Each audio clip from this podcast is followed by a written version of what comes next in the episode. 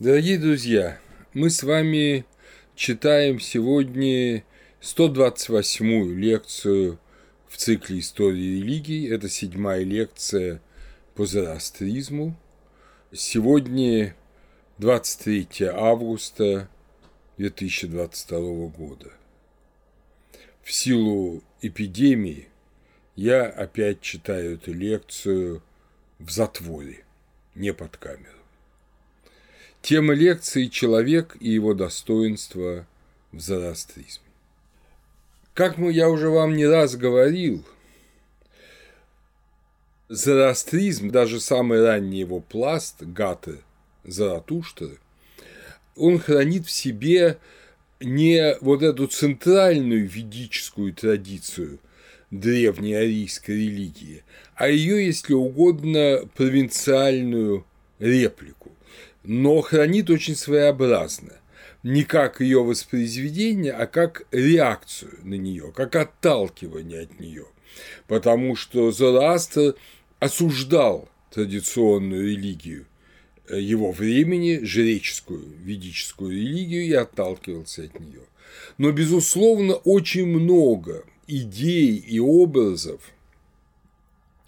ведических сохраняются – Э, в религии зороастризма и в отношении понимания человека, его судьбы, вообще центральная тема, да, что такое человек, кто я, на самом деле, вопрос «кто я?». Это центральная тема, по этому вопросу в зороастризме тоже есть э, наложение нескольких ведических видимо, представлений и традиций, которые так или иначе представлены и в ведах. Если попытаться расположить в некой последовательности идею творения и бытования человека в религии Зороастра, то первое личность, первое человеческое лицо, с которым мы встретимся, это то лицо, которое именуется в Авесте Гайо Маретан или позднее в пихлевийской традиции Гайо Март. Гайо Маретан – это переводе смертная душа, смертное существо. И оно восходит к ведическому слову мартанда. Мартан – это мартанда, а мартанда на языке вед – это мертвое яйцо.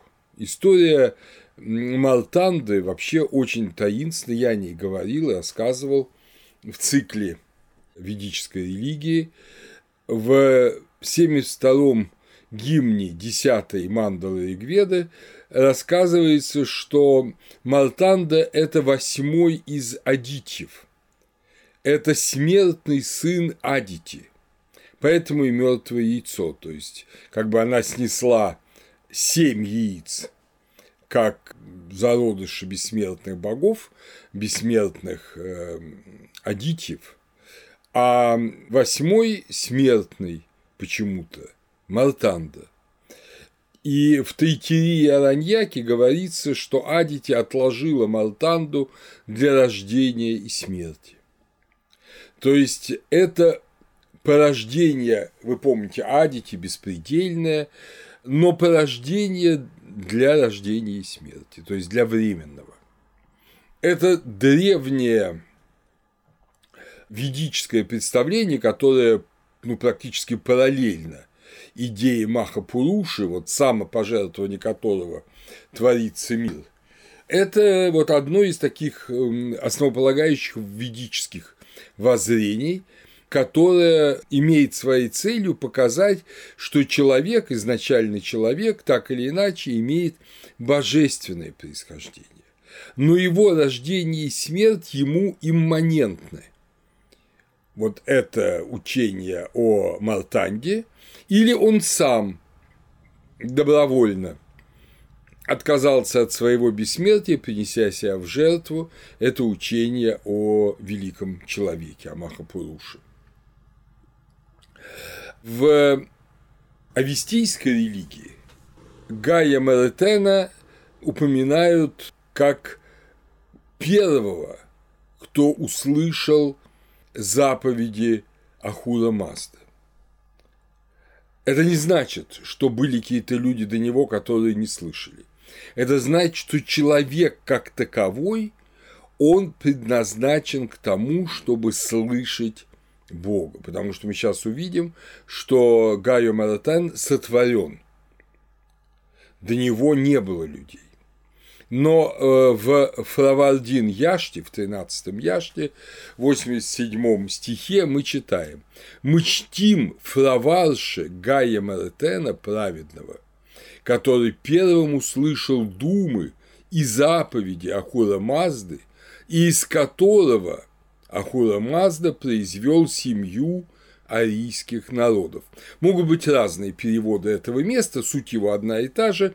Это перевод Софьи Петровны Виноградовой. Важно то, что он первым услышал думы и заповеди Ахура Мазда. Он, сотворенный, услышал господина Мудрого. В Большой Бундахишин, который, как вы помните, излагает, рассказывает уже заново записанные, сохраненные в средневековом Иране, в сасанитском Иране и особенно уже после изгнания из Ирана в Индии сохраняет э, рассказы о творении, в Большом Бундахишне рассказывается 1А13. Алмаст творил телесный мир в семь этапов. И шестым этапом было создание Гайомарта из земли – это случилось на реку реки Дайте в середине земли. И в его тело было вложено семя, созданное из света и влаги неба. Он сверкал, как солнце, был ростом в четыре локтя, и ширина его равнялась высоте, он был светящимся или сияющим и белым. Создание Гаямарта заняло 70 дней. Как вы видите, здесь прямо говорится о том, что он совсем был не похож на человека. Вот э, когда писалась Сикстинская капелла, и когда, помните, это изображение э, рождения человека, создания человека, тогда Бог касается руки Адама, и Адам – это прекрасный человек. Вот здесь ничего подобного, Гайомарт совсем не похож на человека смертная душа, созданная из земли, вылепленная из земли, она была, если угодно, кубом или шаром, сферой, как думают другие, а есть четыре локтя – это, ну, примерно 2 метра, потому что персидский царский локоть 53,3 сантиметра длиной. Так что это было такое большое, но соизмеримое с человеком существо. Изредка такие гиганты бывают сейчас среди людей высокие, но он был сферический, по всей видимости, или какой-то другой иной формы, поскольку его ширина равнялась высоте, и он был светящимся и белым. И Бог его творит не в один день, не одним словом, а в течение 70 дней он лепился, создавался алмаздом, и в него было вложено семя, созданное из света и влаги неба.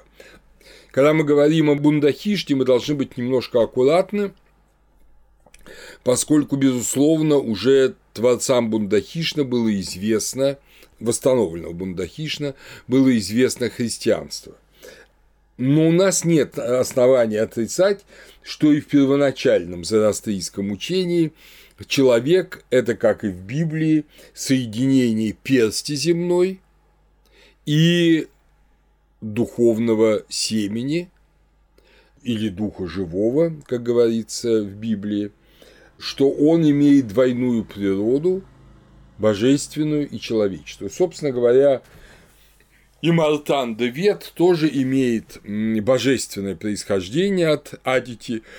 он брат Адитьев, но одновременно он смертен, поэтому он имеет человеческую природу.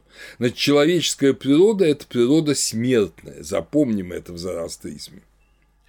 В других текстах говорится, что Гагаямарт был сыном Ахурамазды из Пандармат, богини земли, которая в то же время считалась и дочерью Ахурамазды, ну, созданная им.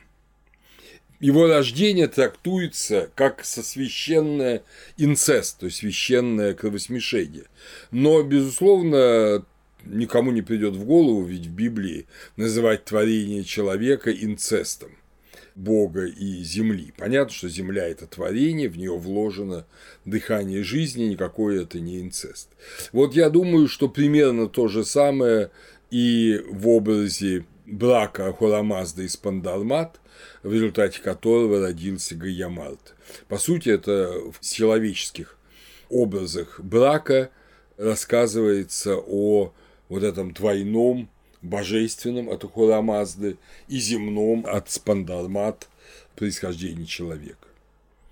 Человек – венец творения, но его объединяет с остальными шестью творениями общее назначение потому что все благие творения стремятся к одной цели.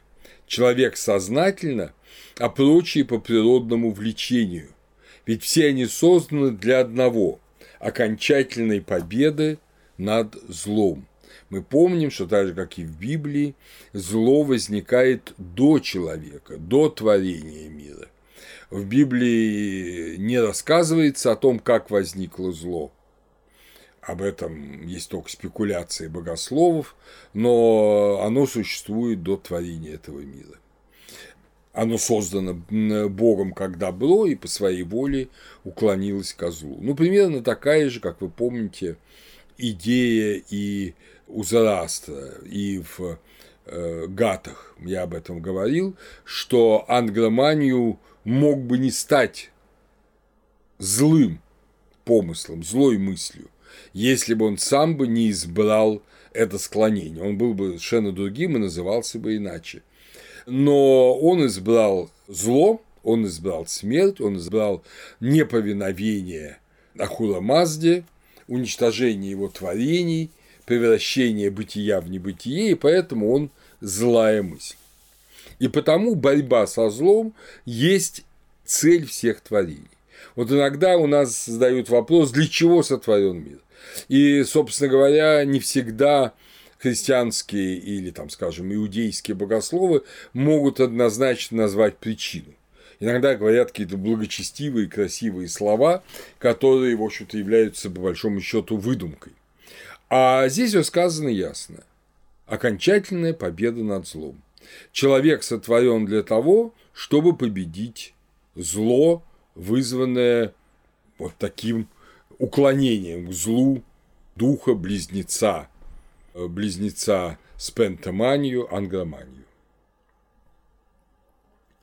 В одном из ревоятов, а ревояты – это интересные такие тексты уже позднего Средневековья и нового времени, это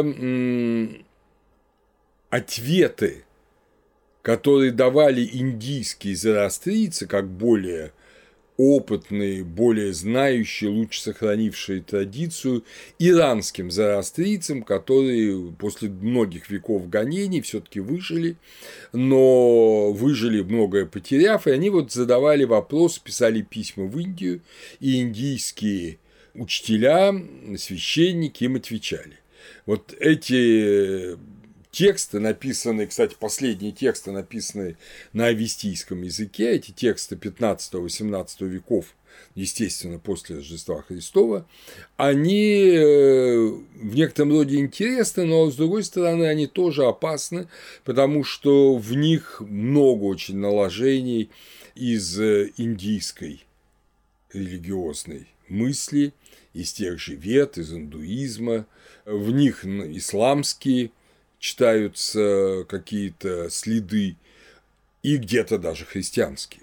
Потому что, как известно, в Индии христианство было принесено не западноевропейскими проповедниками, они тогда уже проповедовали тоже, но было принесено в первый же век после Рождества Христова по преданию апостолом Фомой. Так что в Индии было все, и это накладывало определенный отпечаток на ответы индийских зороастрийских мудрецов. Тем не менее, в одном из ревоятов говорится, что из Малтанды созданы земля и небо, изначальный бык, воды и растения, но я предполагаю, что это поздняя аллюзия ведического Махапуруши. А вот что уж точно не имеется в ведах, это то, что Гаямарт был погублен Ариманом и демоницей Аз, убит ими согласия Алмузда, который, как известно, в какой-то момент отступил перед Ариманом, о чем он рассказывал, и миром завладел Ариман. И он, и Ариман, и демоница Ас, они умертвили Гаямалта и других, другие все существа, сотворенные Алмуздом, и первого быка, и первое растение, ну, вы помните, и, значит, испортили воды, испортили землю – но нигде не говорится о том, что э, Гаямарт умер, погиб из-за того, что он совершил какой-то грех. Вот это особенность э, зороастризма, что первый э, человек, который мог слушать Ахура Мазду, который был очень странный, даже внешне, он был погублен с позволения Алмузда – но не за его Гаямарта грехи. То есть то, что грех – последствия смерти, в этом случае таких утверждений нет, по крайней мере, я их не знаю. Из Гаямарта произошли, и в этом был смысл, если угодно, глубокий расчет Армузда, потому что Гаямарт, опять же, это похоже на Э, Махапурушу из Гаямарда произошли металлы, растения, животные, как и из первого растения и быка. Вы помните, Анаита восстановила вот жизнь. Об этом я опять же уже рассказывал. И то, что было, по крайней мере, после восстановления, оно связано для человека со свободной волей. Это мы должны понять. Это одна из важнейших особенностей зороастризма, которая его роднит, разумеется, и с христианством, это то, что человек создан со свободной волей. В Ясне, в Хаити 45, который называется «Ад Фраваршья», говорится «А я провозглашу, с этого начинается просто это Хаити. А я провозглашу, ныне слушайте, не ныне услышьте. Вы, кто приходит изблизи и который издалека. Ныне вы все уразумеете это, ибо ясно оно. Да не разрушит мир вновь злой увещеватель, лживый злым предпочтением, ограниченный своим языком. Значит, вот тогда он разрушил мир, и этот мир был восстановлен из убитого, может принесенного в таким образом в жертву темными силами Гаямарта и быка, он был восстановлен, но теперь запомните, говорится в этом Хаити, запомните, что вновь мир не должен быть разрушен ангроманию, и вы не подчиняетесь ему, не, не следуете его лживым предпочтениям. Он ограничен своим языком. Почему? Потому что ложь ограничена языком. За ложью нет правды, нет объективной истины, за ложью ничто. Когда человек говорит правду, за ним есть некая реальность, которая соответствует тому, что человек говорит. За ложью нет никакой реальности, за ней э, пустота ада. И поэтому э, лживые обещания они пусты В них нет никакой объективности, а поэтому они ограничены только языком. И не делайте им, не отдавайте им предпочтение. Вот о чем говорится в 45-й Хаити, в первом ее стихе. А в 31-й Хаити, Таве Урвата, еще более четко утверждается эта свобода воли. Когда в начале у Мазда ты сотворил наши жизни, Гаэта, и веры, Даэна, и разумную волю, Крату, своим помыслом, тогда ты поместил плотскую жизненную силу, Астванту штана. Когда ты установил деяния и речи, в которых совершают люди свой выбор в свободе воли. Свобода воли Варена. Отсюда многие считают и произошло слово «наша вера». Варена – это свободная воля. А в пехлевийском э, варианте иранского языка варан – это ересь, то есть это свободное уклонение от истины. Итак, э, вы видите, что наши жизни, они, они основаны на свободной воле, и вот этой разумной воле крата, крата – это сила, энергия, отсюда правление, кратия, да, э, в греческом. Вот, а варена – это свободная воля как выбор, как ну, liberum arbitrum, да, вот в латинском языке. Вот люди свою свободную волю в этой системе осуществляют. Ну и, наконец, прочту третий из ясных фрагментов, это Хаити 43, Уштаваити. Говорится там, да исполнится по желанию Ушта каждого желаемое, которым по своей воле распоряжается мудрый Господь.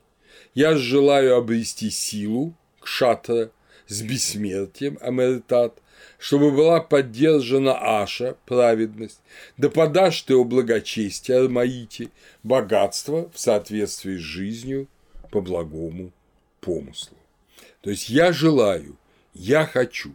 Вот желание человека – это важнейший момент человечности.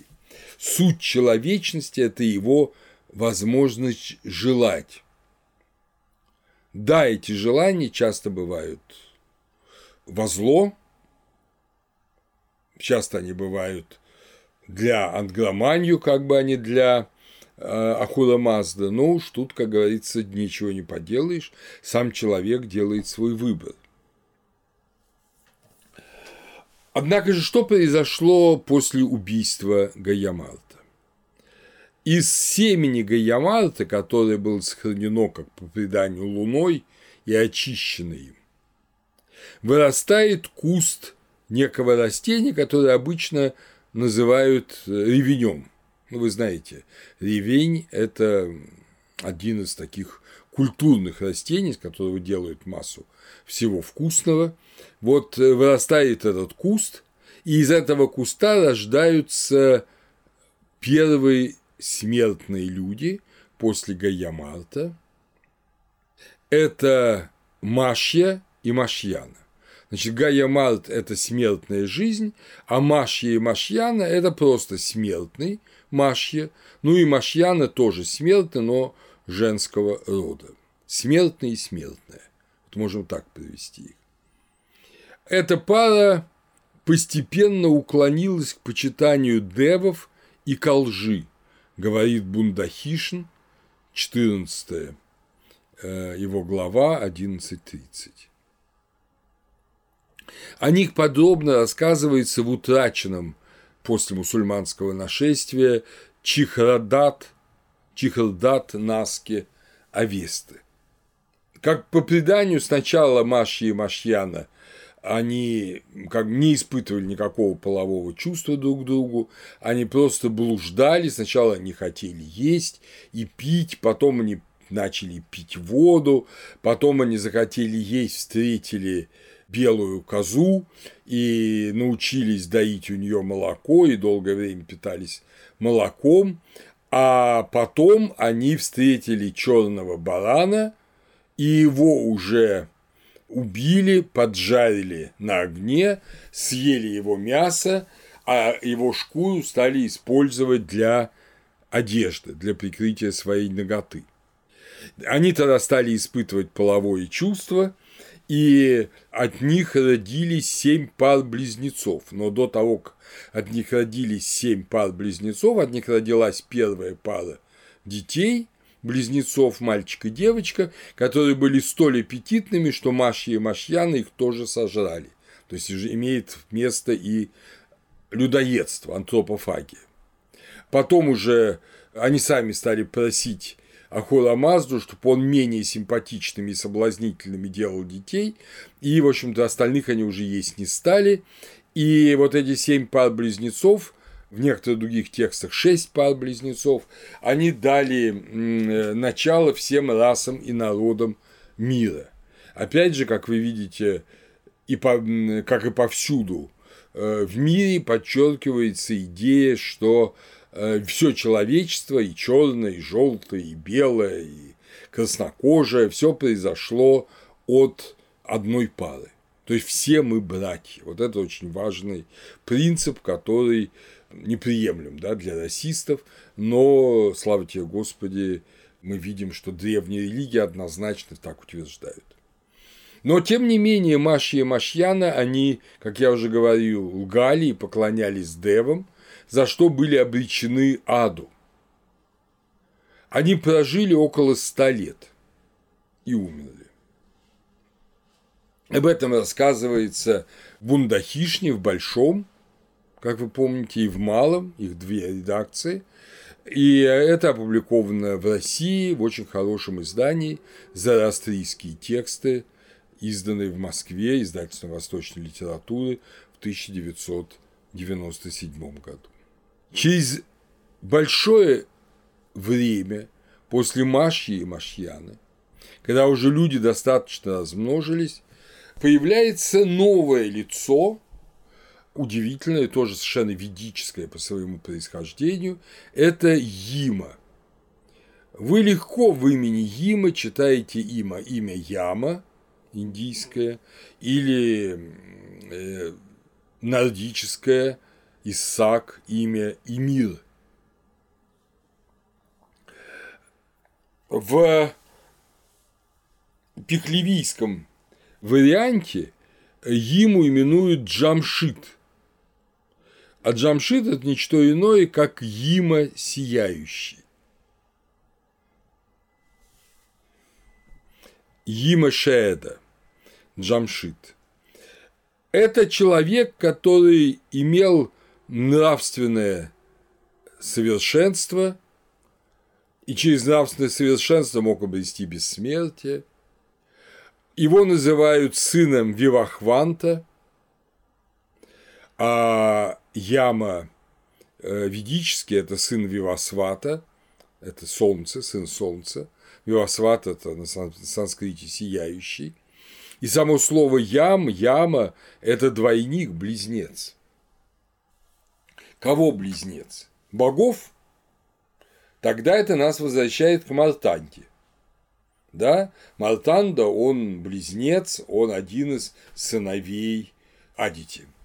Но мы помним, что в десятом гимне десятой мандалы Ригведы содержится замечательный по своей необычности диспут, спор Ямы и его сестры Ями. И вы помните, что Ями склоняет своего брата как раз к инцесту, к соединению, а Яма отказывается, потому что не таков, как он говорит, закон Митры и Варуны.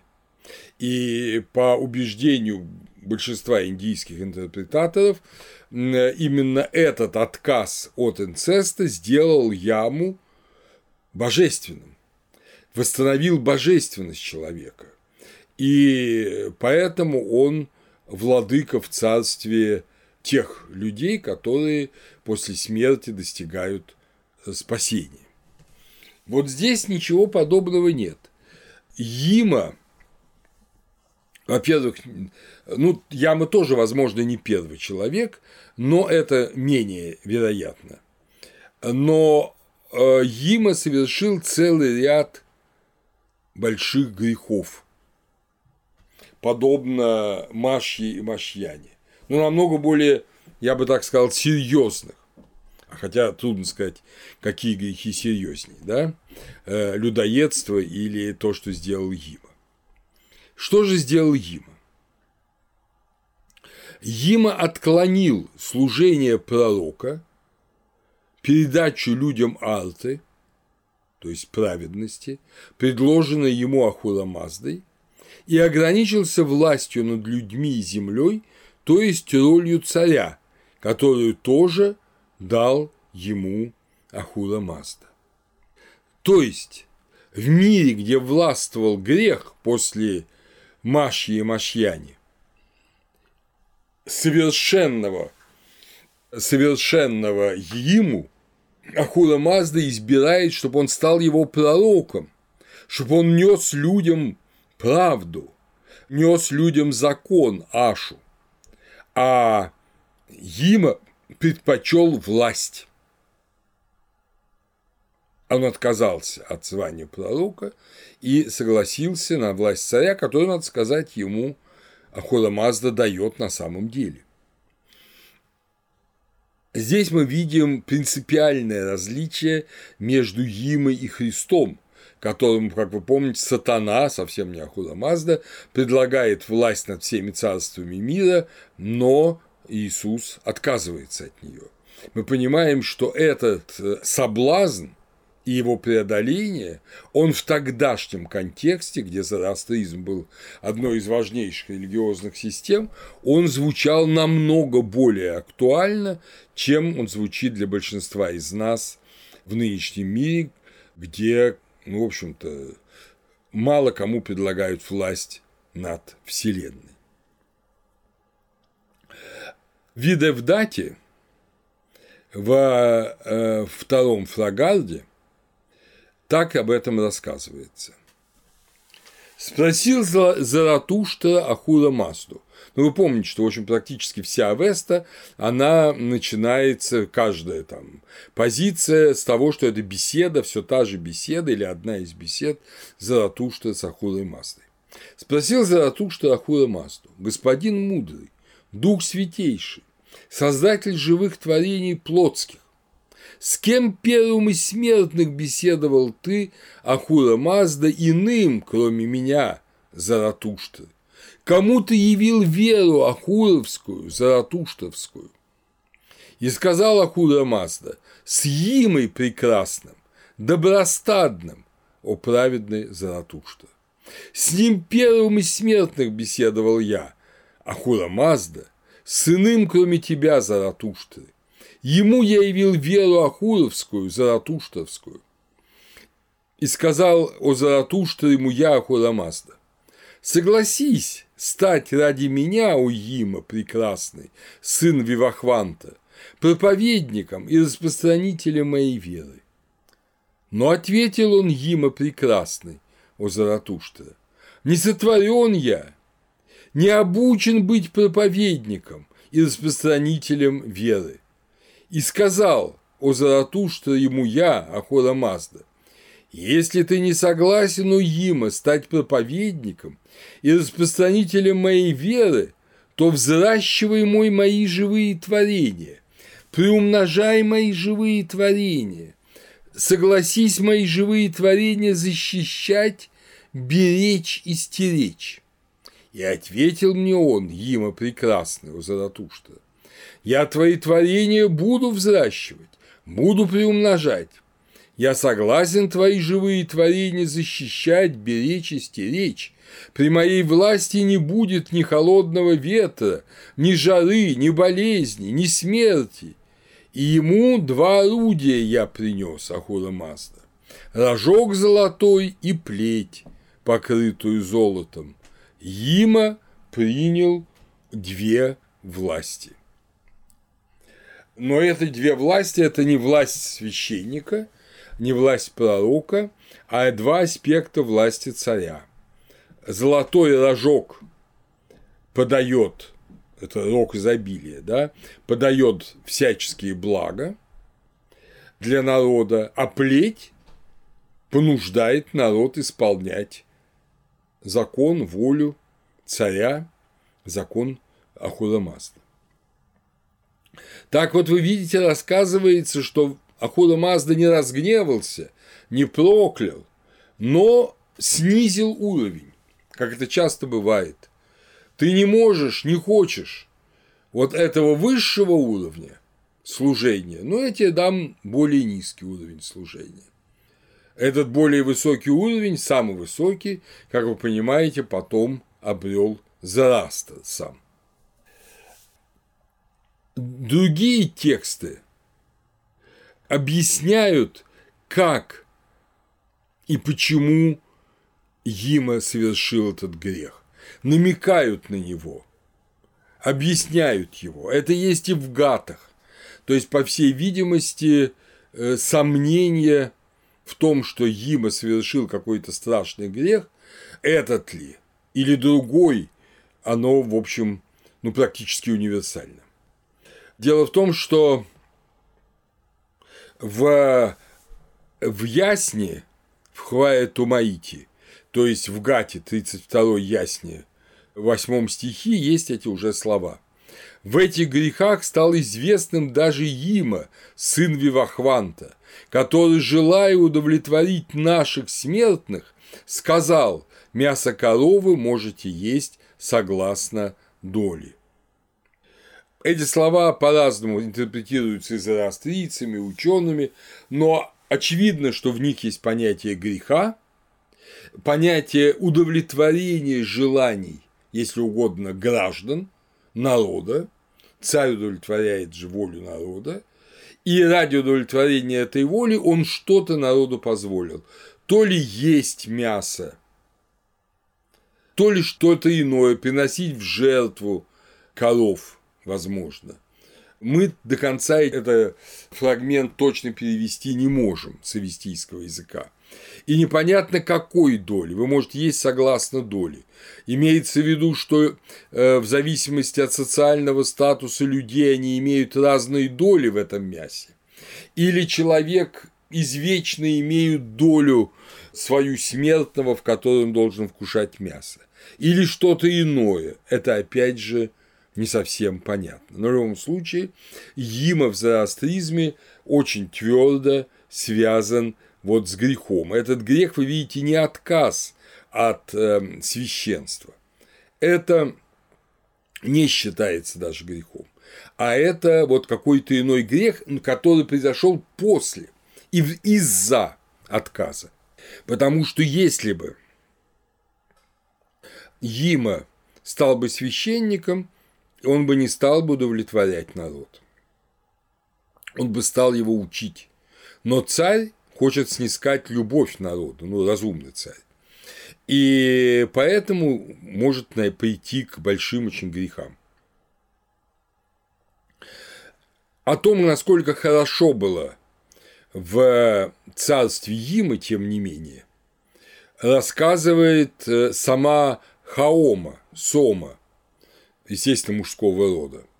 Заратуштри – это Видевдати, и этот фрагмент Видевдаты есть в Хум-Яште, то есть в Хаома-Яште, э, сохраненный в Ясне, 9 Ясне, 4-5 стихи.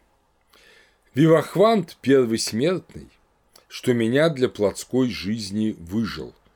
Ну, это Хаома, да, это сок. Вот Вивахвант первый – выжил Хаому. Такая ему награда досталась, такое к нему обретение пришло. У него родился сын Има блистательный, добростадный, самый блаженный. Употреблено слово «хвалный». Вы помните, «хвално» – это ну, аналог да, харизмы греческой, то есть имеющий особую благодать. Я решил перевести словом «блаженный». Самый блаженный среди рожденных. Санцелики среди смертных, который своей властью сделал бессмертными скот и людей, невысыхающими воды и растения, и ели они пищу неисчерпаемую. Вот, собственно говоря, великие дары, которые оказывается, дает не столько даже Има, сколько и благодаря тому, что его отец Вивахвант, который в персидской версии, в иранской версии, в Шахнаме, был царем, а вовсе не солнцем, как в Ведах, вот он первый выжил Сому, Хаому. И поэтому ему был дан Има блистательный, как и некоторая награда за вот то, что он людям подал Хаому, и при Име был действительно золотой век, благодатное царство. Дальше я продолжаю. В царстве Имы Смелого не было холода, не было жары, не было старости, не было смерти, не было зависти, сотворенной девами. Пятнадцатилетний возрастом ходили и отец, и сын, пока властвовал добростадный Има, сын Вивахванта. То есть, видите, отец и сын они э, выглядели как 15-летние, ходили рядом, никто не мог их излечить. Вот, и умирали молодыми, а нет, не умирали, они же были бессмертными. Так что вот они были бессмертными. Има, и тоже это интересный древний ведический образ, Има трижды раздвигает землю из-за умножения людей и скота. То есть э, люди и скот так умножились во время царствования Има, оно было очень долгое, там 700-летнее, что он просит землю расшириться, и она трижды расширяется. Многие видят в этом аналог трех шагов Вишну.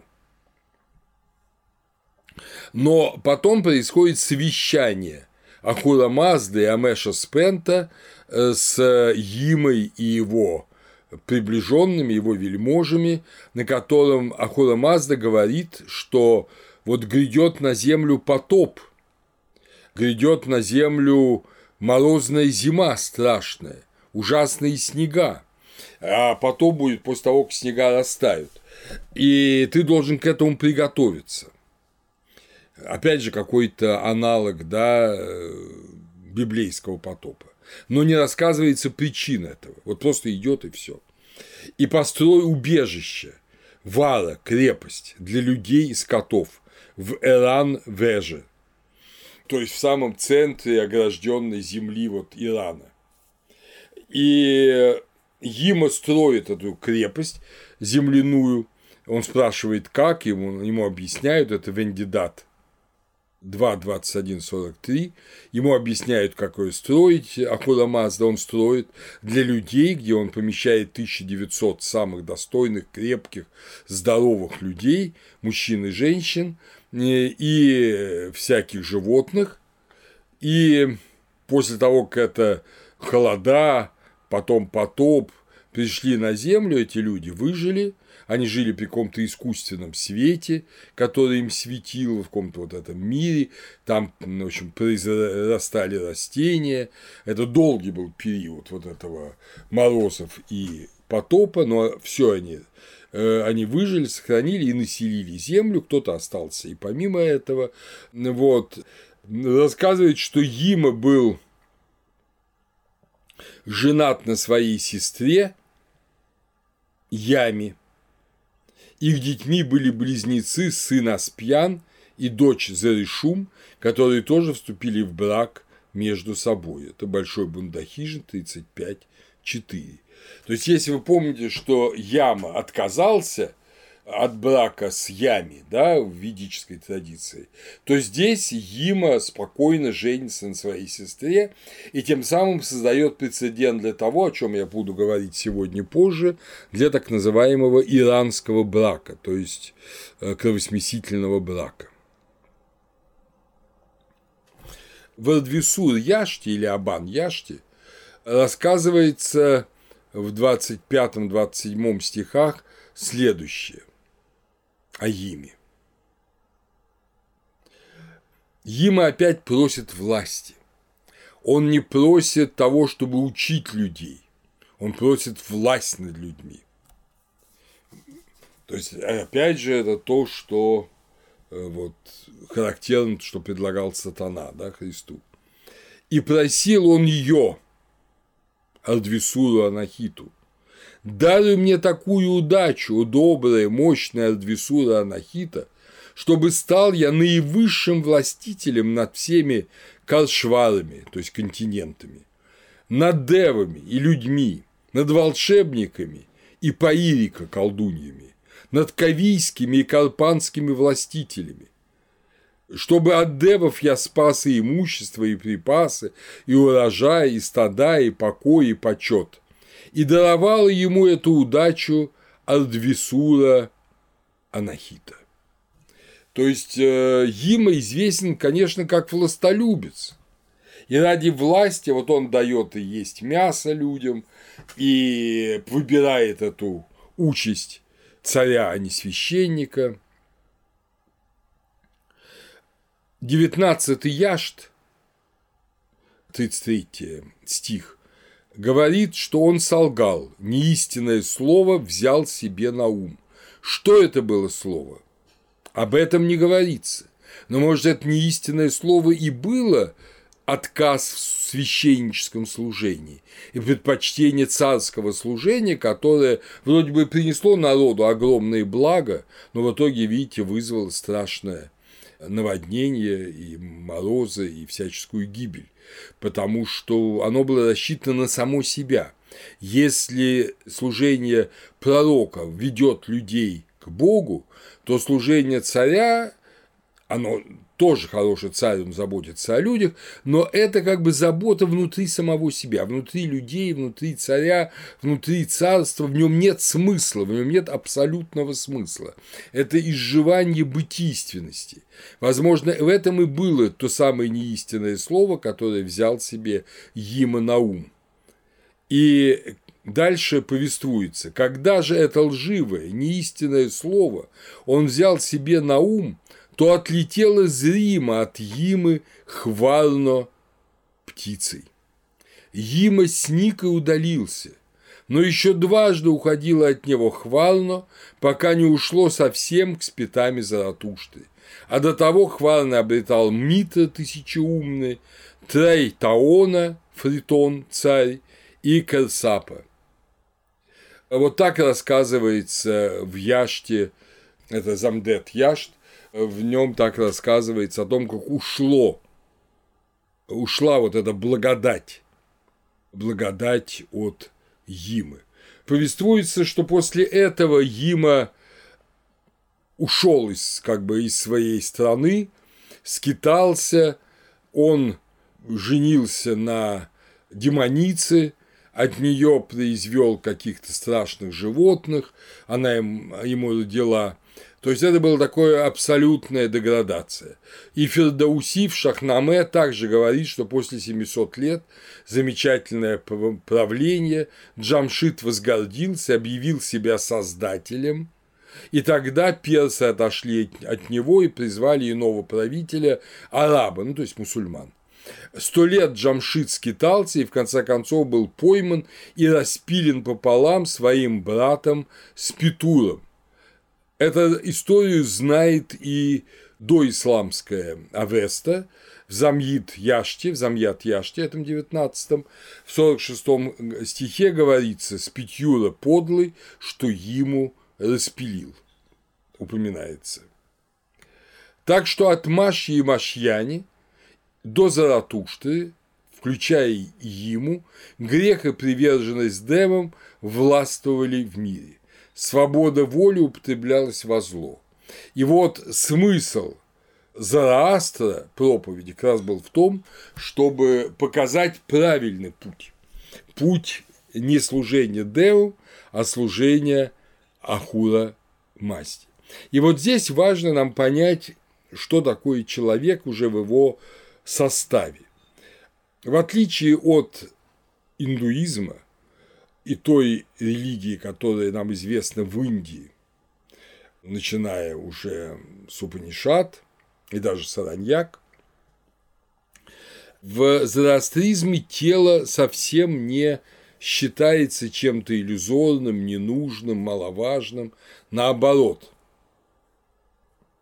тело – это врата, тан и кхвеш, тело – это врата – Тан Хвеш, к нравственной и духовной природе человека. Тан – тело, укрытие души Урван. Говорится в Денкарте 478.14. Тело поддерживается мудростью. Душа спасается союзом обоих, то есть тела и души. Опять же, Денкарт 474, 20, 21.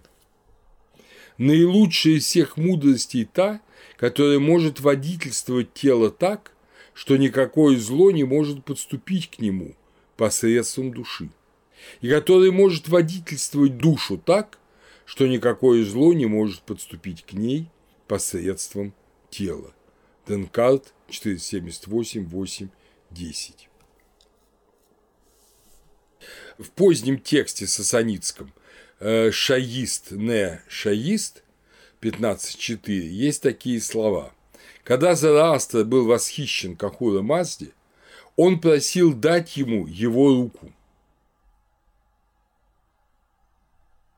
«Я неосязаемый дух», – отвечает Ахура Мазда. «Как же я могу молиться тебе, – спрашивает Заратуштра, – когда вернусь на землю? Каждый из нас дает в материальный мир гетик, свою кормилицу, даяк, повсюду, где он действует в материальном мире. Это тело, посредством которого он творит дела в духовном мире.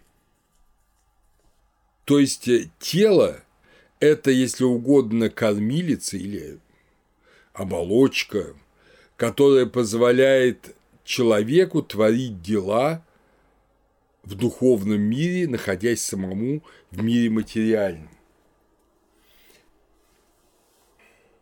Это перевод э, американского ученого ирониста Абрахама Валентина Вильямса Джексона, о котором я вам рассказывал уже.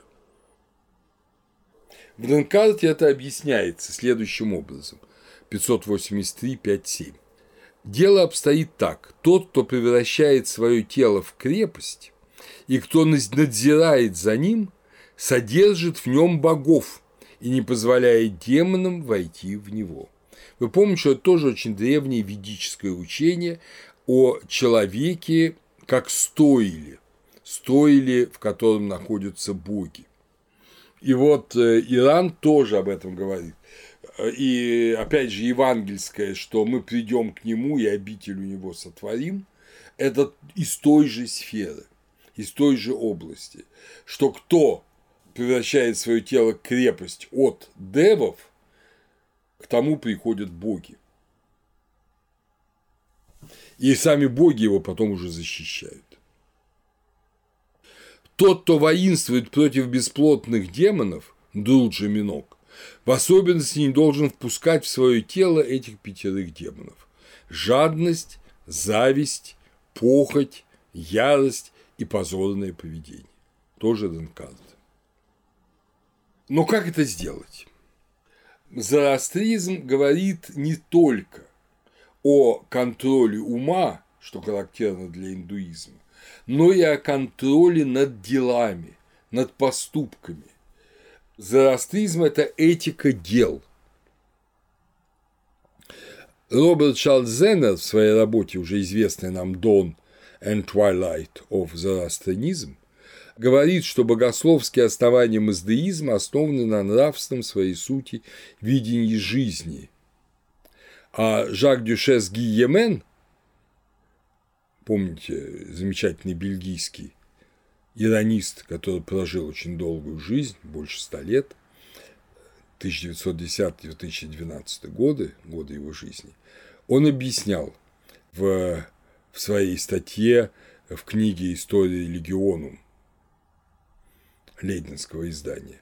Наставления маздеинистской этики могут рассматриваться с двух позиций – поддержание жизни и борьба против зла. Для того, чтобы поддержать жизнь, необходимо обеспечивать собственное существование, разводя скот, возделывая землю и производя на свет потомство. Борьба со злом – суть война против демонов и любых существ, как людей, так и животных, служащих им. Поэтому зороастризм с самого начала не преклонен. Уже в Гатах, ясно 33, Тот, кто своим словом, мыслью или рукой творит зло последователям лжи, или обратит друга своего к добру, такой человек творит волю Акула Мазды и ублажает его. Насчет обращения друга к добру, это все, как говорится, нормально и понятно. А вот творить зло, творящим зло, это, конечно, совсем не евангельская мысль, но это обычная ветхозаветная мысль. Вот врагу твоему творить зло, а другу твоему творить добро. Понятно, что Евангелие Христос делает следующий шаг. Очень важный шаг, принципиальный шаг, который до сих пор многие понять не могут. В 48-й ясне известная строка «Пусть наступит конец грабежу, дайте отпор ему». Речь идет о самом обычном грабеже, о угоне скота, который практикуется среди номадических народов до сего дня. Вот, э, дайте ему отпор. То есть на зло надо отвечать силой, отпором. Не внимайте молитвам, мантрам, приверженцев лжи, сокрушайте их оружием, ибо несут они гибель и нужду дому, общине, области и стране. 31 ясно, 18 стих. Так что вот эта борьба со злом силой, противление злу силой, о чем так хорошо писал Ильин, но только совсем не по-христиански, вот она для зороастризма понятна и ясна. Что же касается последователей правды, то тут наоборот. Владеет ли человек большим или малым состоянием, он должен проявлять благожелательность к последователям правды. Это 47 ясно, 4 стих. Ибо муж, который благосклонен к последователю лжи, сам является последователем лжи. Ясно 46.6. Жизнь – добро, смерть – зло. Гайямарт был убит Ариманом. Ариман – зло, следовательно, убийство. Гайямарта – зло. Поэтому пост, если это не ритуальное очищение, плох, ибо он ослабляет борцов со злом. Безбрачие – зло, ибо оно не распространяет жизнь на земле. Мертвое нечисто, прикосновение к нему оскверняет и требует потому очищения. От омовения рук до сложных обрядов. Если, скажем, Ветхий Завет говорит, что пока женщина беременная, она чистая, а вот когда она родит, она 40 дней нечиста, то зороастризм утверждает противоположное. Пока женщина беременна, она нечистая, а вот когда она родит жизнь, она чистая. То есть совершенно вот другое понимание.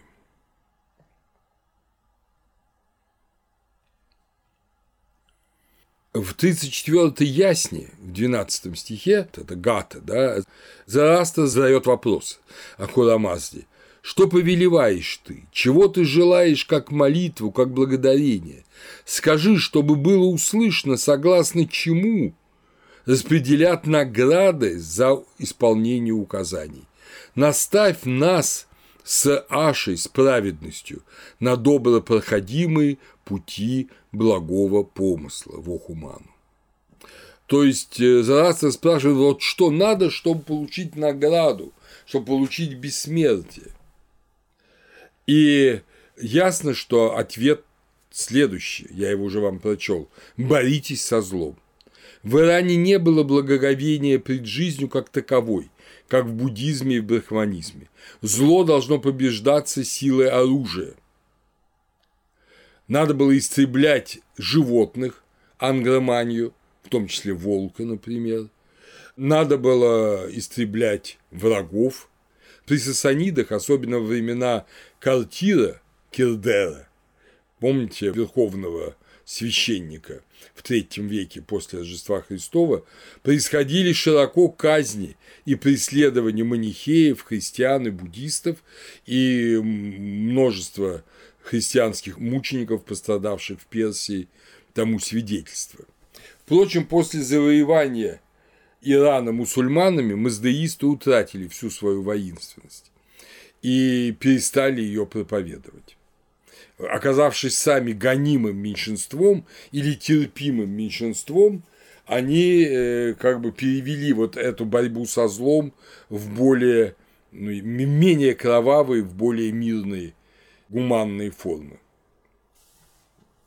Зороастризм отрицает, в принципе, самоубийство, которое позволено только в случае, если иное может вызвать отказ от веры, апостасию. Первоначально в зороастризме, вы это увидите даже сегодня, я буду цитировать соответствующие тексты, совершенно не запрещалась мясная пища, были жертвоприношения с мясом связанные и имевшие символику принесения в жертву быка, и мясо вкушалось. Но постепенно, уж не знаю, под влиянием ли Индии или само по себе, зороастризм приходит к тому, что вкушение мяса – это серьезный грех. Причем объясняется это так, что да, в древности и при Зороастре это разрешалось, потому что общество было менее развитым, не более развитым, а менее развитым еще. И Зороастр допускал, как помните, в одном месте говорит Христос, по маловерию вашему дал Моисей вам право на развод а вначале было не так. Вот так же тут говорят, что ну, не, не могли люди вынести этого, а тем более они были скотоводы, поэтому им разрешали есть мясо. Но по мере приближения к концу мира, а зороастрийцы ведь они детерминисты, они четко знают, когда наступит конец мира, человек все более и более утончает и совершенствует свою природу, который должен спастись. Грешники, наоборот, ее все более и более сквернят. И вот поэтому для зороастрийцев теперь вкушение мяса невозможно. Известный авторитетный первосвященник Адурбат Махараспандан, то есть Адурбат сын Махараспана, в IV веке после Рождества Христова объяснял, строго воздерживайся от вкушения мяса коров и любых домашних животных, ибо даже если ты съешь лишь кусочек, ты совершишь грех. Даже если верблюд заклан другим человеком в другом месте, а ты ешь его мясо, то это то же самое, как если бы ты сам заклал его своей рукой. Зороастрийцы уже объясняют давно, значит, с эпохи сасанидов, что следует довольствоваться молоком и растительной пищей. Воздержание от животной пищи – преддверие э, воскресения. Половая жизнь в зороастризме направлена на деторождение. Поэтому, я как говорил, уже осуждается аскетическое воздержание от брака, но осуждается однозначно гомосексуализм и распутство, хождение к проституткам считается великим грехом.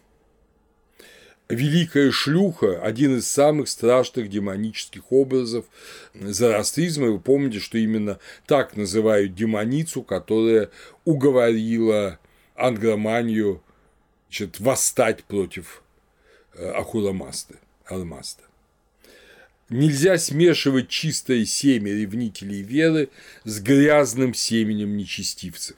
Не смешивай семя с семенем последователей лжи – утверждается. Значит, соответственно, браки с неверными или просто с грешными людьми, или с людьми не веры запрещены. При том, что маздаинистская религия сейчас невелика, ее последователей несколько сотен тысяч во всем мире, то, понятно, это довольно сложное требование. Каждое рождение в браке новой жизни – помощь Алмазду в борьбе с Ариманом. Считается, что демоница похоти, аз, побеждается вкушением пищи и брачными отношениями. Если в христианстве вот э, желание есть побеждается постом, то здесь желание есть побеждает что человек просто ест. И понятно, когда он поест и выпьет, он уже не хочет больше есть. А если у него есть потребность в половой жизни, то вот есть жена, есть у жены муж, и ты можешь эту потребность, тоже эту похоть э, в правильных брачных отношениях уничтожать. Казалось бы, логика э, зороастризма побуждало сказать, что коли есть похоть, то можно с кем угодно ее удовлетворять. Надо сказать, что был такой реформатор, э, плохо кончивший, Маздак, он жил в 450-530 годах после Рождества Христова, который так и учил. Вообще он был одним из первых, как мы бы сейчас сказали, социалистов. Он призывал, что все надо раздать поровну, что все сокровищницы, все хранилища про пищи, зерна, все надо разделить э, на нуждающихся, потому что это были времена голода в Иране. Вот всем надо раздать. Богатым людям и царям надо отпустить всех женщин из своих гаремов, оставить себе одну жену, но в принципе можно иметь половые отношения со всеми женщинами, а женщинам со всеми мужчинами, потому что всем должно быть поровну. Маздак очаровал шаха Кавада, и в 491 году шах упразднил брачные законы. Он распускал действительно гаремы и свои, и гаремы вельмож, и раздавал пищу из хранилищ, поскольку наступил голод. Но потом Кават осознал вообще, или, может быть, его сын Хасров Анушерван, младший брат другого сына Кавада, который был последователем Маздака, вот Хасров осознал и Кавад, к чему это ведет, и, в общем, в конечном счете Кавада казнили, и распорядил, чтобы казнили его старшего брата, и вот таким образом с маздакизмом было покончено. Но вот э, в зороастризме есть вот эта идея, что похоть, желание, оно побеждается не борьбой с ним, а ее услаждением, как там, помните, такая школьная поговорка, если тебе чего-то хочется, поддайся этому. Вот, э, лучший способ борьбы с соблазном – поддаться ему. Ну вот, э, примерно так рассуждали зороастрийцы, и вот Маздак довел это до, как всегда бывает, до абсурда. Но, в принципе, логика в этом есть. Логика заключается в том, что твоя задача бороться со злом. Ты должен быть сильный, бодрый, довольный, тогда ты победишь зло. Понимание тонкой духовной природы зла, которое действует и через тело, и через душу, и через соблазны, и через гордыню, вот в такой степени в зороастризме не встречается. Вот тонкой разработки аскетики в зороастризме, сколь мне известно, нет. Очень своеобразный, ну и надо вам честно сказать, э, не очень приятный, но очень важный для зороастризма категорией является так называемая хвайтва датха. Хвайтва датха в переводе означает данный, подаренный ближнему, родственнику. На пехлевийском это хведода. Что это такое? Это как раз, э, как раз инцестный брак, кровосмешение. Хведода или хвайтвадатха распространенная очень и совершенно не осуждаемая, а наоборот восхваляемая в зороастризме традиция. В Бундахишне говорится, что Ариман знает, что Алмаст может создать, в начале еще, перед творением, что Алмаст может создать Солнце, соединившись со своей матерью, и Луну, соединившись со своей сестрой. Это уже эпоха зурванизма, когда Алмаз сам рожден зурваном. То есть уже в каноне инцест как нечто весьма доброе. Демон Махми повествует Алмазду о том, что у Аримана есть такое знание. И действительно, в Ясно Хаити, в исповедании веры маздаинийской, в знаменитой Ясно Хаити, это 12 Ясно, важнейшая молитва, в ней прямо говорится о Хвайт-Вадатхе. Надо сказать, что эту строку многие ныне э, зороастрийцы убирают, но, как говорится, слово из песни не выкинешь, она есть. Вот этот кусок, 7-9 стихи э, Ясной Хаити, звучат. «Я маздаясниц, исповедую себя как маздаясниц, зарастриц, принося клятву и делая выбор. Присягаю благой мысли мыслью, присягаю благому слову словом, присягаю благому делу делом, присягаю вере Маздояснийской, прекращающей набеги, слагающей оружие, поощряющий хвайт вадатху, праведный, которая из сущих и будущих вер величайшая, наилучшая и прекраснейшая, которая Ахуровская, Заратуштовская, Ахурамазде принадлежит все доброе, это присяга вере Маздаяснийской. Вот так об этом говорится. Сейчас иногда говорят, что вот эти два слова, поощряющих хвайтва датху, они вставлены позже. Ну, даже если они вставлены позже, если о них нет в самих словах Зараастра, то в любом случае эти слова были не случайно вставлены. То есть в какой-то момент и очень давно вот этот принцип инцестного брака распространился в зороастризме подробную анализ с массой сопоставлений, я не хочу на это сейчас тратить время, вы найдете при желании в статье Луи Герберта Грея, американского профессора первой половины XX века, которые он опубликовал в энциклопедии религии и этики в восьмом томе, посмотрите страницу 456 также его перу принадлежит The Foundations of the Iranian Religion. Это Journal of the Kama Oriental Institute, Бомбей, 29 год, 15 том. Авеста пять раз упоминает кровосмесительный брак как положительное явление. В гатах, самих по себе гатах, ведь 12 ясно, она не гата. В гатах об этом не говорится. Но греческие и римские авторы, напротив, часто упоминают персидский брак, брак между родителями и детьми, единоутробными братьями и сестрами и в царской семье, и в обычных семьях, особенно среди магов, то есть священников. Ксан Флидийский, которому ну, он современник Геродота, да, это пятый век до Рождества Христова, у него есть история Лидии, ну а Лидия, как вы помните, это Малая Азия, это страна, которая плотную примыкает к Персии, много раз Персией завоевывалась, у него есть такие слова. Мужчины-маги сожительствуют со своими матерями. Они также могут вступать в связь с дочерями и сестрами.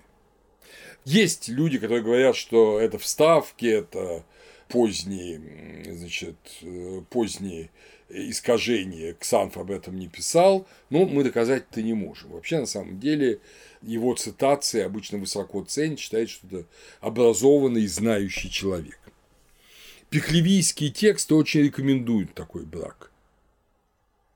Считается некоторыми учеными, то тем же Греем, что это древняя индоевропейская традиция, так как ее признаки обнаруживаются среди прусов, балтский народ ныне, растворившийся среди немцев Пруссии, среди литовцев и ирландцев, особенно брак отца с дочерью. Грей указывает, что маги пытались насаждать эту форму брака среди единоверцев обычных, но общество это плохо принимало. Геродот, который вообще любит, ну вот как бы вот объяснить любое явление каким-то волевым импульсом какого-то конкретного человека. Это вот такая особенность. Он указывает, что этот брак ввел Камбис, женившись на двух родных сестрах. Да, с тех пор эти браки стали практиковаться и существовали, это уже, естественно, рассказывает не Геродот, э, но это факт просто объективно, существовали примерно до X века после Рождества Христова. С тех пор, поскольку и такие браки осуждались всеми соседними обществами и считались крайне нечистыми, и люди просто отворачивались от таких инцестных пар и их детей, то это и в индуизме, и в исламе, а зороастрийцы жили среди индуистов, мусульман и в какой-то степени христиан, то стали практиковаться браки между двоюродными братьями и сестрами, дядьями и племянницами, и они до сих пор являются наиболее распространенной и любимой формой брака среди зороастрийцев. Вы знаете, что кросс-кузенные браки в большинстве религиозных традиций, э, ну, в общем, по крайней мере, не рекомендуются, как то и осуждаются. Геродот э, в третьей своей книге так описывает вот этот прихоть Камбиза. Камбиз созвал царских судей, поскольку дело, которое он задумал, было вопреки обычаю, и спросил их, нет ли такого закона, который разрешал бы сожительствовать с сестрой человеку, который этого пожелает. Судьи дали ему ответ, который был одновременно и безопасным, и соответствовавшим справедливости. Сказав, что хотя они и не нашли закона, разрешающего брата сожительствовать с сестрой, но зато они нашли иной закон, который разрешает царю персов делать все, что он пожелает. После этого царь женился на своей сестре Атосе и на другой своей сестре. Об этом рассказывает э, довольно подробно, кстати говоря, Мэри Бойс в своей книге, переведенной на русский язык «Зороастризм и зороастрийцы». Но в этой всей истории с э, вот этим инцестным браком для нас интересно другое что, вы понимаете, все это восходит ведь к Яме, к Име и его сестре, восходит к Мартье и Мартьяне, то есть восходит к самым началам зороастрийских представлений о человеке. Все эти браки были браками брата и сестры. А вот в Ригведе такой брак в десятой гимне десятой мандалы осужден – и Яма от него воздержался, его отверг. И интересно, что и здесь Зороастр на самом деле, хотя действительно у Зороастра нигде нету прямую слов об этом браке инцестном, и мы знаем, что вроде бы его жены, они не были его сестрами, ни одна. Но Зороастр во всем отрицал ведическую традицию. И вот я хочу здесь просто, дорогие друзья, задать вопрос, как бы, а, быть может, и этот инцестный брак, который стал таким распространенным, что даже вошел в символ веры, э, возможно, этот инцестный брак – это тоже отрицание ведической традиции. Все, что в ведах хорошо, то у Зарастра плохо, и то, что в ведах плохо, у Зарастра хорошо. Некоторые вещи потом вернулись, да, отвергнутые Зарастом, например, э, употребление хаумы, а другие, наоборот, как вот инцестный брак, утвердились и, ну, существовали до, по крайней мере, сравнительно недавнего времени. Есть ли он сейчас, мы не знаем.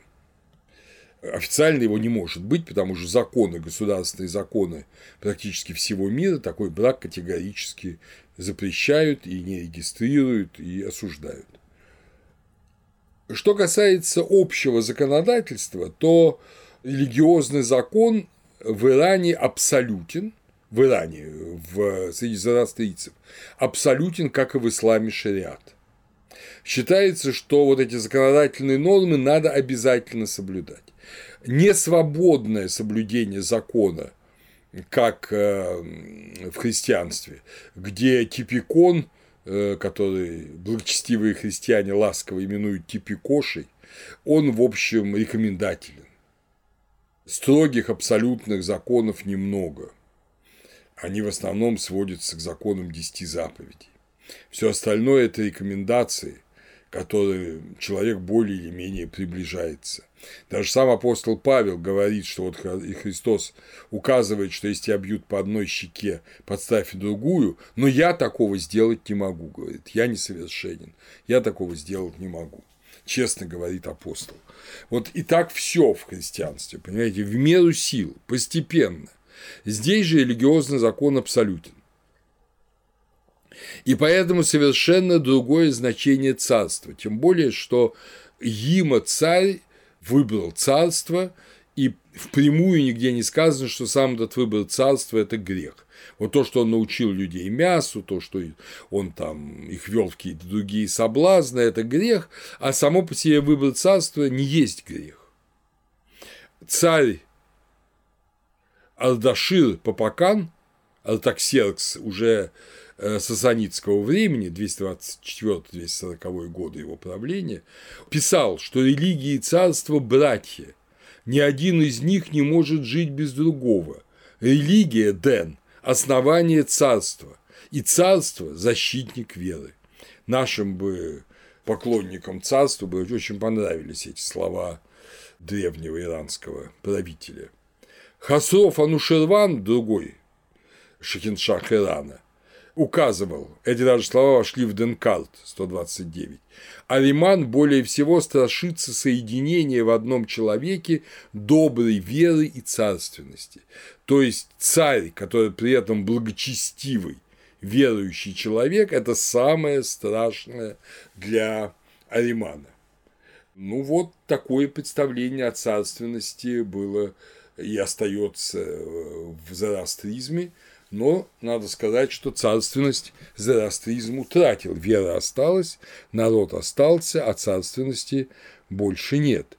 И представление о будущем, о приходе Саашьянта, помните, я рассказывал в предшествующей лекции о Саашьянте, путь Саашьянта будет расчищен, будет подготовлен царем в охраном великолепным. То есть царство не противоположно пророчеству, а оно в дружбе с ним. Так же, как вы помните, Зарастер был в дружбе с царем Виштаспы, и если бы не было бы Виштаспы, то зороастризм никогда бы не стал э, мощной религией, он бы остался верой там нескольких человек, чудаков. А благодаря царю Виштаспе он стал верой многих племен арийских. Так что вот отношение между царством и священством совсем не такое, как в христианстве. Богу Божье, кесарю Кесарева. И нет, здесь все не так. Кесарева и Божье соединены и слиты очень тесно вместе. В зороастрийской этике очень важное место имеет патман, принцип меры, патман – мера. Денкарт прямо пишет – у арийцев всегда восхвалялся, или в Иране, всегда восхвалялся принцип меры, и осуждались крайности и неисполнение обязательств. Денкал 429.11. Патман – это ведь и договор между Алмаздом и Ариманом, что их битва будет ограничена определенным числом тысячелетий. И поскольку вот этот, помните, об этом вам рассказывал, этот Патман не нарушил ни Ариман, ни Алмаз, ну и люди не должны нарушать договор. Из этого следует, что заработная плата должна выплачиваться полностью. Скопидомство и ростовщичество – смертные грехи. Бизнес строится на честности и уважении к договору. Вот этот седьмой сундук, сундук еще не полный, это совсем не симпатичная вещь, и над ней не только Пушкин смеется, но и зороастризм ее осуждает но честный процент допустим, утверждает Сад Дарбанд Хош. Дело в том, что честный процент – это те деньги, которые могли бы быть получены как прибыль в случае, если бы деньги пустили в оборот. А поскольку ты сужаешь деньги, ты этот процент не получаешь. И поэтому этот э, дополнительный процент суженных денег, как утраченную прибыль с оборота, ты имеешь право получить. Так вот совершенно по-современному решается в зороастризме проблема ростовщичества, то есть нечестного процента, и честного допустимого процента. Очень жестоко в зороастризме осуждается отказ от помощи ближнему. Видевдат говорит о том, что отказ от помощи ближнему – это совокупление с демоницей лжи. Этому образу предшествует беседа Ахура Мазда с Заратуштра, естественно. Кто эту пару моих птиц с Питама Заратуштра, самку и самца, подарит мужу праведному Паше благой, это подобно дарению дома со ста колоннами, с тысячу перекладин, с десятью тысячами проемов, с десятью тысячами окон. То есть э, подарить двух птиц, чтобы они еще и потом размножались праведнику, это все равно, что подарить колоссальный царский дворец. Помните, и тот, кто поднесет праведнику даже чашу холодной воды – Э, не потеряет награды своей. А кто подарит мясо величиной с тела этой моей птицы пародаж, петуха, никогда не спрошу я Ахура Мазда. Я, Ахура Мазда, у него больше другого слова. Ты пройдешь в наилучший мир, то есть в рай. Опять же, видите, здесь говорится о куске мяса, то есть э, о том, что тогда мясо ели в далекие времена. А дальше вот идет разговор о совокуплении с ложью. Сраоша, награждающий, спросил ложь, прижав ее палицей. О, ложь неблагодатная, беспомощная, ты одна из всего мира плотского без сношения рожаешь. То есть ты порождаешь ложь из пустоты, и отгнусавила ему демоница ложь, Сраоша, награждающая, добросложенный. Из мира плотского я не рожаю без сношения, ибо имеется у меня четыре самца. Они меня так покрывают, как и другие самцы, и спускают семя в самок. Сраоша награждающий, ложь спросил, прижав палицей. О, ложь неблагодатная и беспомощная, кто из этих самцов первый? и отгнусавила ему демоница ложь, Сараоша, награждающий, добросложенный. Тот из этих моих самцов первый, кто даже малого заслуженного дара не дает просящему праведному мужу. Дальше говорится о других грехах, но важно, что самый страшный грех – это не подать милостиню просящему милостиню праведному человеку. Опять же, обратим внимание на маленькую деталь. Все время подчеркивается праведнику, который в дружбе с Ашей. А грешнику не надо подавать. Это принципиально отличает зороастризм от христианства, где твоя рука правая не должна знать то, что делает рука левая, когда дает милостыню. Ты не должен думать, кому ты даешь. И просящему у тебя дай, и все – Здесь надо бороться со злом, и поэтому не давать, а поощрять добро, и поэтому давать праведнику. Но Христос понимает, что главная и самая эффективная борьба со злом – это побеждать зло добром.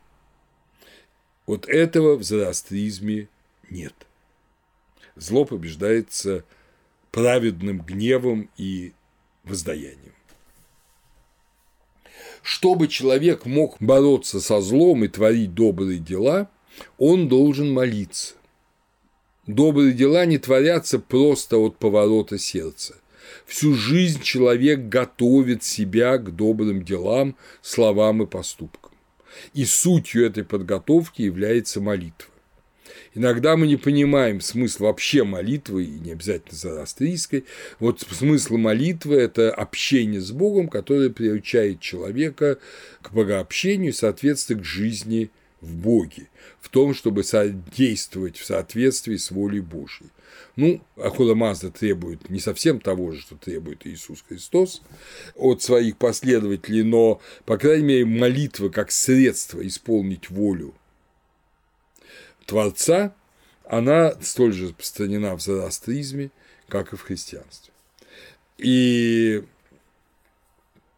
можно предположить, что некоторые элементы даже исламской молитвы, они взяты из зороастрийской молитвы. Вот давайте посмотрим, как строится зороастрийская молитва. Зороастрийская молитва начинает с самовения лица, рук и ног. После этого надо развязать пояс, кусти, и, держа его перед собой, примерно так же, как держат на иконах свой покров Богородицы, представить себя перед Создателем. При этом надо смотреть на горящий огонь, как на образ Ахура Мазды. Э, во время молитвы молятся Ахура Мазде и проклинают Ангроманию. Вот понимаете, в христианской молитве нет проклятий дьяволу. Заклинание есть при крещении, но проклятий нет. А здесь проклинают ангроманию. Читаются молитвы, которые я уже вам читал. Это Ахунвар, Ахунова Ирия. Это Аиема Ишьо, Помните, пусть желанный Арьяман придет на помощь мужам и женам Зараста, на помощь их благим помыслам. Совесть заслуживает желанного вознаграждения. Для того я прошу желанной награды за праведность, которая определит Ахура Маста. Читается обязательно символ веры. Вот тот самый, который я вам частично читал сейчас, и который, по-моему, я вам читал до этого полностью, это 12 ясно. Молитвенное правило продолжается 5-7 минут, но оно повторяется пять раз в день.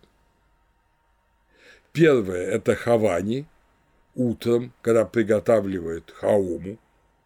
Вторая – в полдень, рапитва. Третья молитва у Заяра вечером. Ночью – душам умерших, душам умерших и их духом-покровителем Фраварши. Это Ависрута, и на рассвете Уша.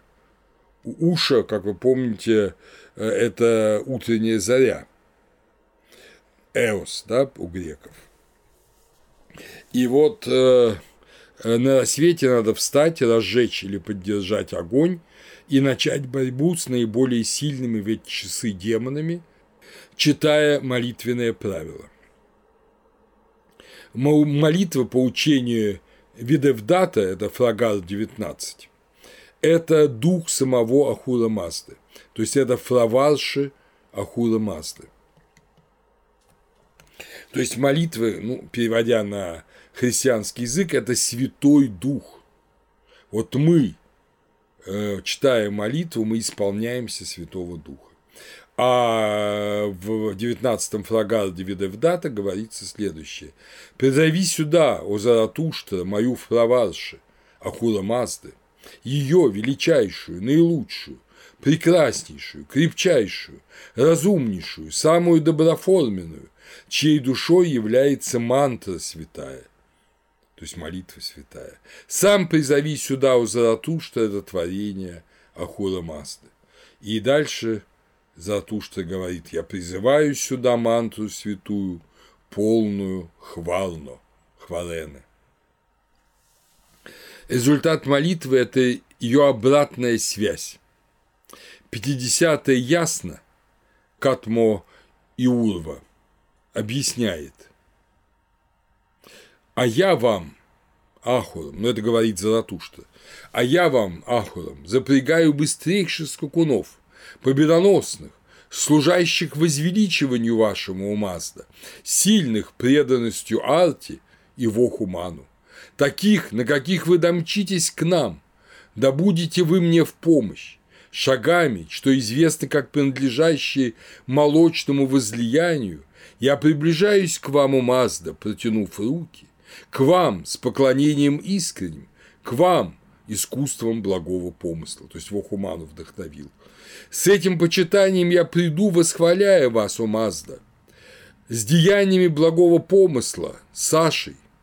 Когда я буду вольно властвовать над своей наградой, то я, возрастая в силе, буду в страстном стремлении к щедрому. Вы, я думаю, даже в ритме чувствуете некоторую близость к ведам. Вот это гимны вет, они очень похожи на этот текст. Но молитва, как вы понимаете, она идет к Богу, возвращается к человеку, да, придает ему силы для новой молитвы, для нового почитания, для нового творения праведности. Поэтому говорится об Аше.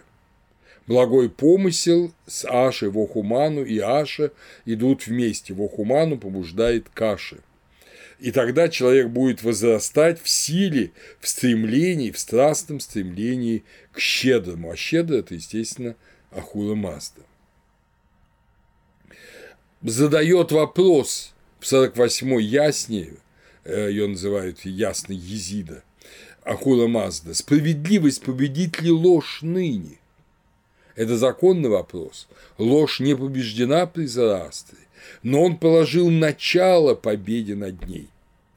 И мир Челиады объясняет в своем словаре религий, что подвижник истины Ашван, достигший состояния мага, то есть сильного, может стать езата и соединиться со спентом Аинью, то есть благим умом святым умом.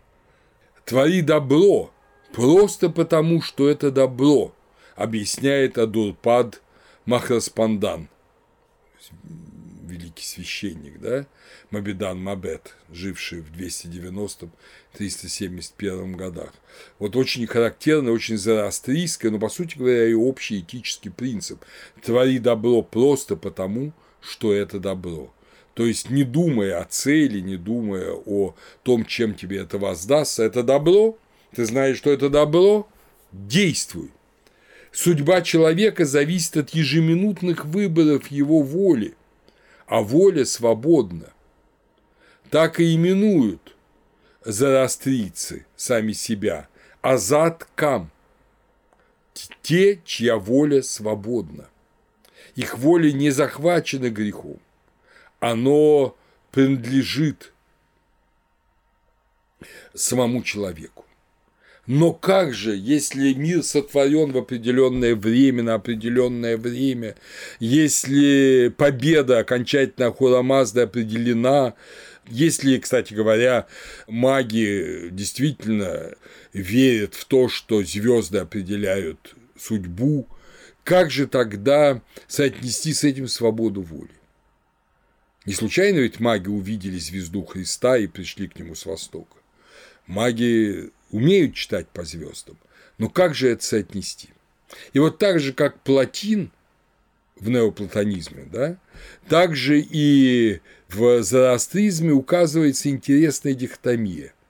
На пиклевийском языке это звучит так «гете пад бакст, менок пад куниш», что означает материальное в соответствии с судьбой, гета, гетик, да, материальное в соответствии с судьбой, бакст, духовное, менок, в соответствии пад с волей, кунишин. То есть э, тело живет в соответствии с судьбой. Но ты это тело выправляешь, ты им действуешь, в нем же дух, в нем же урван, да, дух, ты им действуешь в соответствии с твоей свободной волей.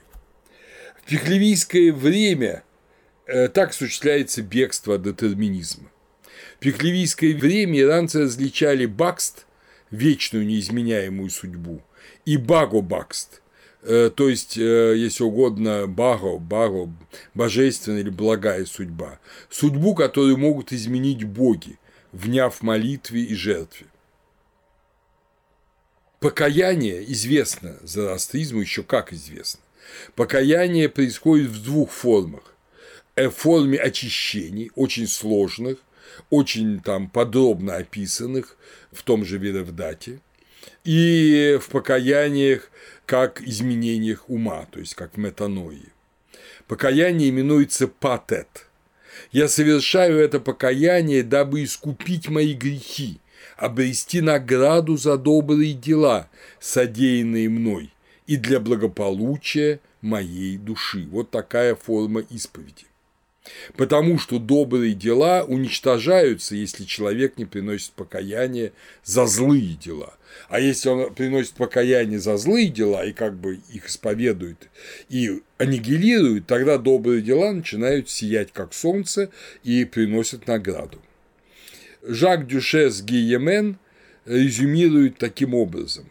На практике маздеист столь постоянно вовлечен в скрупулезную борьбу с нечистотой смертью и тысячу иных осквернений, подвергаясь этой угрозе даже во сне от пресносущных демонов, что он редко чувствует себя свободным в устроении своей жизни. То есть принцип свободы воли есть, но несовершенство человека делает его постоянно зависимым от грехов и осквернений, которым он вольно и невольно подвергается. Но какой же результат, какой же итог, какое же сияние победы или наоборот ужас поражения ждет э, зороастрийца? Об этом, об эсхатологических ожиданиях в зороастрийской религии, об индивидуальной и коллективной эсхатологии мы поговорим, дорогие друзья, на следующей и, видимо, последней лекции по зороастризму.